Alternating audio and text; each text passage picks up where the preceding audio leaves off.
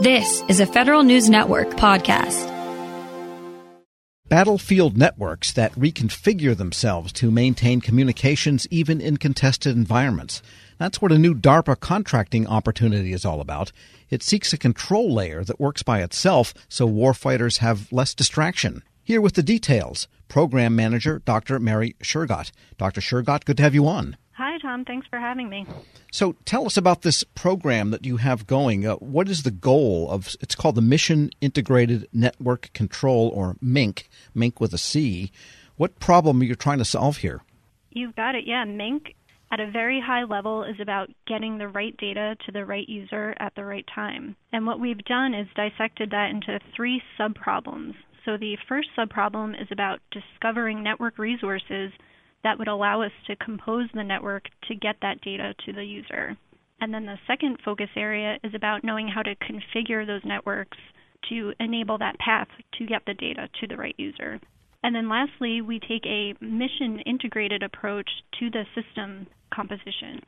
So, from a mission perspective, how do we map those mission objectives to network objectives that allow us to compose that network and orchestrate that network?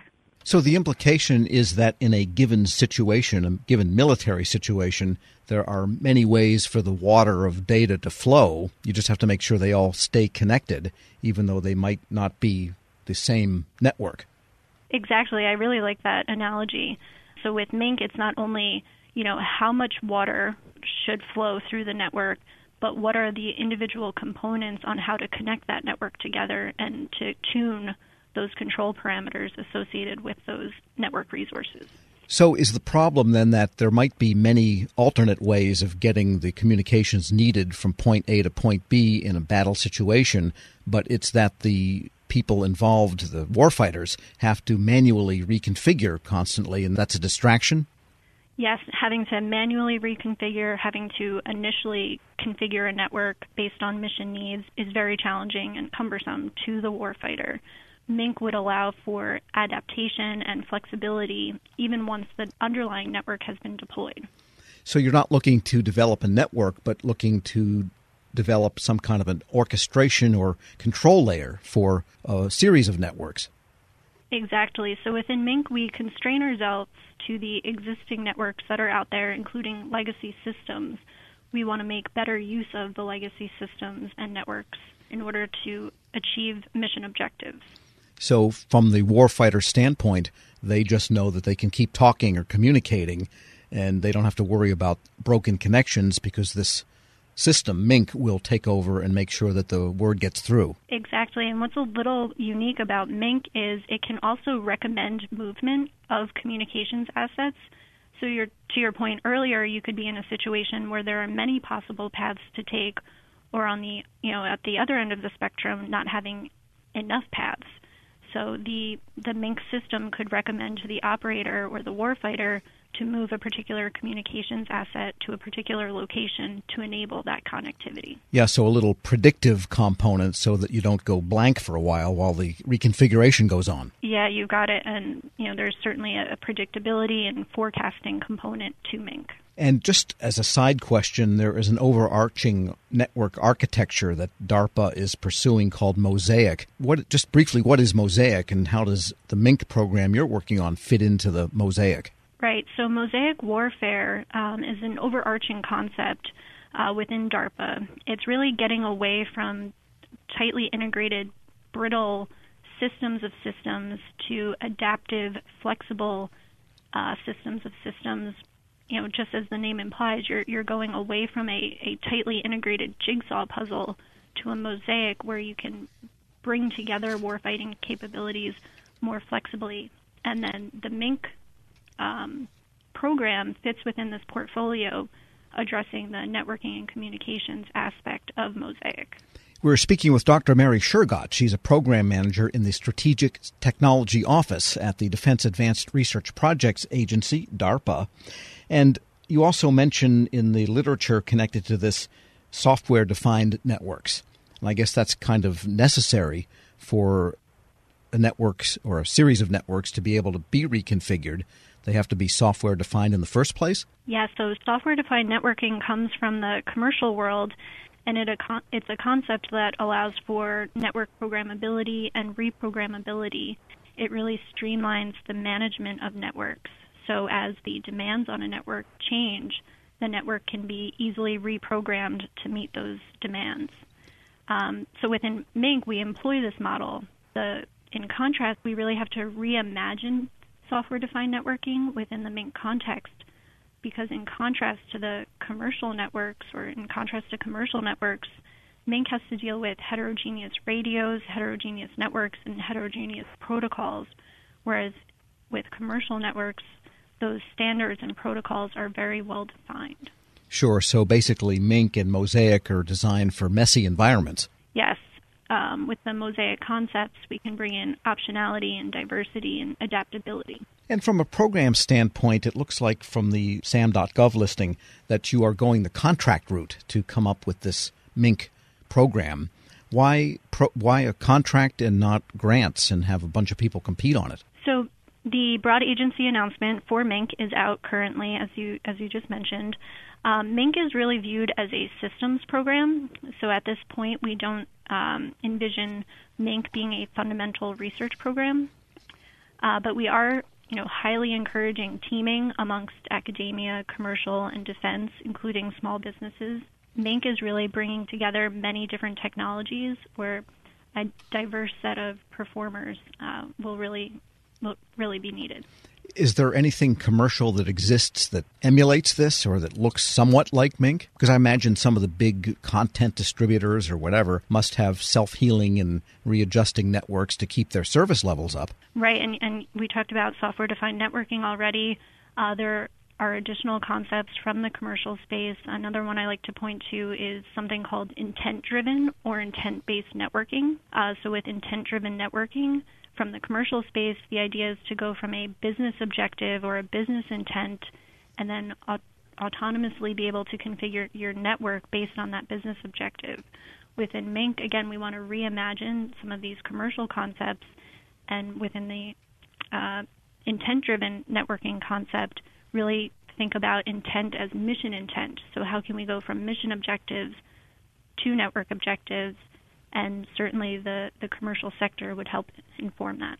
It sounds like this could lead to perhaps a system where cell phone calls don't get dropped all the time.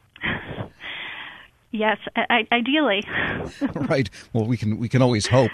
And in the meantime, what's your timeline for this? What's uh, when do you expect to have something tangible? Right. So the as I mentioned, the BAA is out now. We're you know, eagerly awaiting the proposals to come back at the end of June of 2021, and then we'll get, you know, get the program kicked off in FY21, FY22, and then it'll be a four-year program. And who evaluates the proposals? Does this take place entirely within DARPA, or do you bring in a grizzled old radio operator to maybe help you? Yeah, we get a team of uh, subject matter experts. Uh, so, you know, we we evaluate the proposals within DARPA and bring in uh, teams of reviewers. All right. Mary Schurgot is a program manager in the Strategic Technology Office at the Defense Advanced Research Projects Agency. Thanks so much for joining me. Thanks, Tom. We'll post this interview along with a link to more information at federalnewsnetwork.com slash Federal Drive. Hear the Federal Drive on demand. Subscribe at Podcast One or wherever you get your shows. Welcome to the Lessons in Leadership podcast. I'm your host, Shane Canfield, CEO of WEPA. I'm thrilled today to be joined by Rick Wade, Senior Vice President of Strategic Alliances and Outreach at the U.S. Chamber of Commerce. Previously, Rick was a senior advisor and deputy chief of staff to Secretary of Commerce Gary Locke. He worked closely with the Obama administration, and he also worked with Commerce's Economic Development Administration to foster regional economic development in distressed areas and with the Minority Business Development Agency to create jobs through the growth of minority owned businesses. He received a BS from the University of South Carolina and an MPA from Harvard University. Rick, welcome and thanks so much for joining me. And thank you so much for having me. Look forward to the conversation. Rick, in today's environment, leaders have had to adapt and find new ways to lead with transparency and empathy. But can you tell us a bit about how you've adapted your leadership style. You know, this past year has, clearly uh, presented some unique challenges that uh, certainly me uh, or I, as a leader, uh, have had to adapt. Uh, you think about a pandemic, for example, that has uh, placed us in probably one of the most challenging circumstances is sort of lead in a virtual world now. I've not been in my office for nearly a year. And, and the idea that we don't have the human interaction, uh, which I think is very important when you think about the I- empathy that is a, a, very important value of leadership. So trying to lead from a virtual uh, environment, Shane, and be empathetic and be sensitive to the needs of others has presented a terribly difficult challenge. One of the other defining uh, moments, I think, in our time uh, that has dictated uh, a change in leadership, if you will, uh, was the murder of George Floyd. I think it created a whole different consciousness uh, in America and certainly within me uh, about the importance of being empathetic in, in, in the way I lead, to be inclusive, to be to, to lead in a way in which you're very sensitive to the impact of your decisions uh, on those on others uh, across our community. So it certainly has been a challenging year uh, to adapt, uh, but I'm happy to say that uh, I'm still here and we're moving forward. Perfect. Throughout your career, what have been some pivotal moments or lessons learned that have shaped the leader that you are today? You know, there have been so many moments, Shane. I, you know, I grew up in rural South Carolina uh, quite honestly, at a time when I, I mean, I saw what legal segregation was. I mean, I, I wasn't able to go to an integrated school until middle school, being bused across town. And I remember, as strangely as it may sound, uh, in 1979, I wanted to run for vice president of my student body at Lancaster High School, a rural school. And I had to run on the ballot as vice president black, literally. And there was another candidate who ran as vice president white. And the irony of that story uh, is that the following year, I ran for president and I won overwhelmingly. That was a lesson for me in leadership. And, and the lesson there was, you know, perseverance, uh, have the tenacity, uh, have a vision, and overcoming barriers. And, and I didn't let the idea uh, that the construct that I had to run as vice president uh, uh, deter me from reaching my bigger dream which was to represent students. So I know that's a, that that perhaps may be a small example of leadership, but it really did define how I view myself, uh, the vision that I have, uh, my willingness to to fight for change, and that was that was the beginning. I think that set the foundation of how I lead. And there've been so many other moments. Uh, one of the most defining moments for me personally was uh, the, the, the massacre at Mother Emanuel Church in Charleston, South Carolina. A very close friend of mine, Senator Reverend Clementa Pinckney, who lost his life, and and it, it conjured up again these issues of how deep the divide in terms of race in America is, and but it also inspired me to lead even more, and to lead harder, and to lead with diligence and vigilance uh, to help close that divide. So there have been so many defining moments uh, uh, in my career. I, I will tell you, even uh, after the murder of George Floyd, and my role at the U.S. Ch- Chamber of Commerce uh, to galvanize the business community, uh, inspired by that tragedy. And now we have a whole broad, historic, sweeping, what we call equality of opportunity initiative that I'm leading, that I that that, that I was inspired to develop, and we're bringing together corporations from across America to address what we call equality of opportunity. So my point there, I think, with all of these moments, they've all been pivotal moments at different parts of my life, my career, my journey, and I've seized those moments to make the best uh, of, of them of, of what I could. It's fantastic. It's a great, great answer. Many stories. Thank you very much for sharing that. Um, who is the most impactful leader in your life, and what quality did you admire about them? You know, I, again, I, I can't say that I had, I had just one, but I would tell you the one person who uh, who has, whose historical leadership has inspired me the most, and that is the leadership of Dr. Martin Luther King Jr. And there's so many attributes there that are consistent with my values, but the one the one part of his leadership was vision, and I I mean the idea that you can have a dream which we often define and think of his big I have a dream speech. But I think that's a really important attribute of leadership, Shane, that you can sort of see beyond the challenges of today and see a better future for people and for yourself. So the, the idea that leaders have vision, uh, despite the challenges, is seeing a forest despite the trees, It's seeing an opportunity despite the barriers. And that that attribute, I think, is one that that I embody. I mean, I, I am very optimistic, uh, despite the challenges, despite the circumstances. So the whole notion of vision uh, was a very important attribute that I I learned and that I've tried to emulate from the leadership of Dr. King. Wow, fantastic. And as someone who's got an extensive background in federal service uh, and out of federal service, what advice would you give to feds looking to develop leadership skills? And, and you can talk about mid career, senior career, early career. Um, what comes to mind there? Yeah, listen, I mean, you're aware that I had the, the, the fortunate opportunity. We didn't have a Secretary of Commerce when uh, President Obama, uh, of course, I served as one of his senior advisors, was inaugurated. And the president asked me to go to the Department of Commerce to hold the fort down. And that was one of the most exciting experiences in my entire career. Not just for the title and, and, and the wonderful experiences, but I understood the value of federal employees. And, and folks forget sometimes, Shane, that we political appointees, we come and go. But the folks who, who are grinding every day, who are at their desk no matter rain, sleet, or snow, uh, who bring innovations but yet don't don't get the credit for it because the political appointees get all the credit.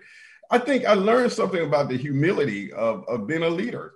Uh, and and and and I, I, I built so many friends who were federal employees, not just at the manager level, but the frontline workers, the administrative assistants.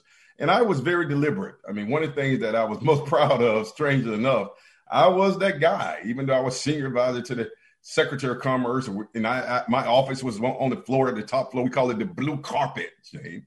But I made a deliberate point to go eat in the cafeteria every day, as many days as I could, just to sit down and talk with employees. And I grew from that. And and and there were so many times where I took their ideas back to the blue carpet and said, and I told it, the Secretary Locke, you got to go down and sit down and talk with regular, common, everyday folks. They're in the cafeteria, not in the dining room on the blue carpet. And so he started doing that. So the, the point is, I think for me, the advice that I would give is to continue to do the hard work.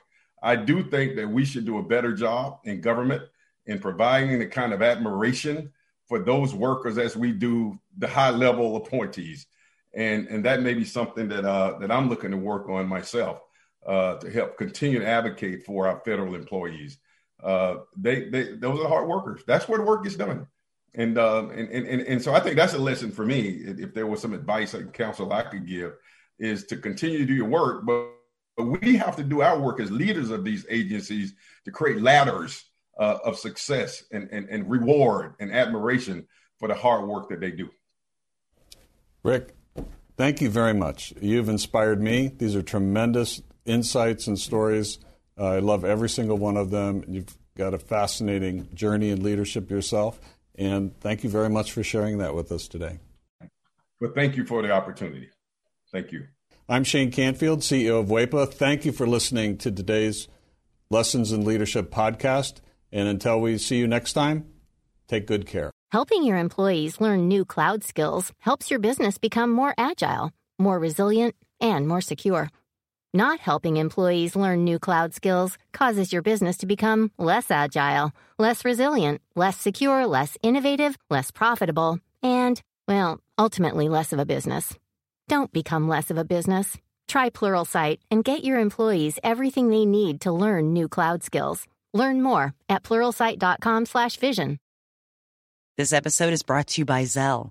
Whenever you're sending money through an app or online, it's important to do it safely. Here are a few helpful tips. First, always make sure you know and trust the person you are sending money to. Second, confirm you have entered their contact details correctly. And finally, if you don't trust the person or your recipient is rushing you to send money right away, think twice before sending money through an app or online.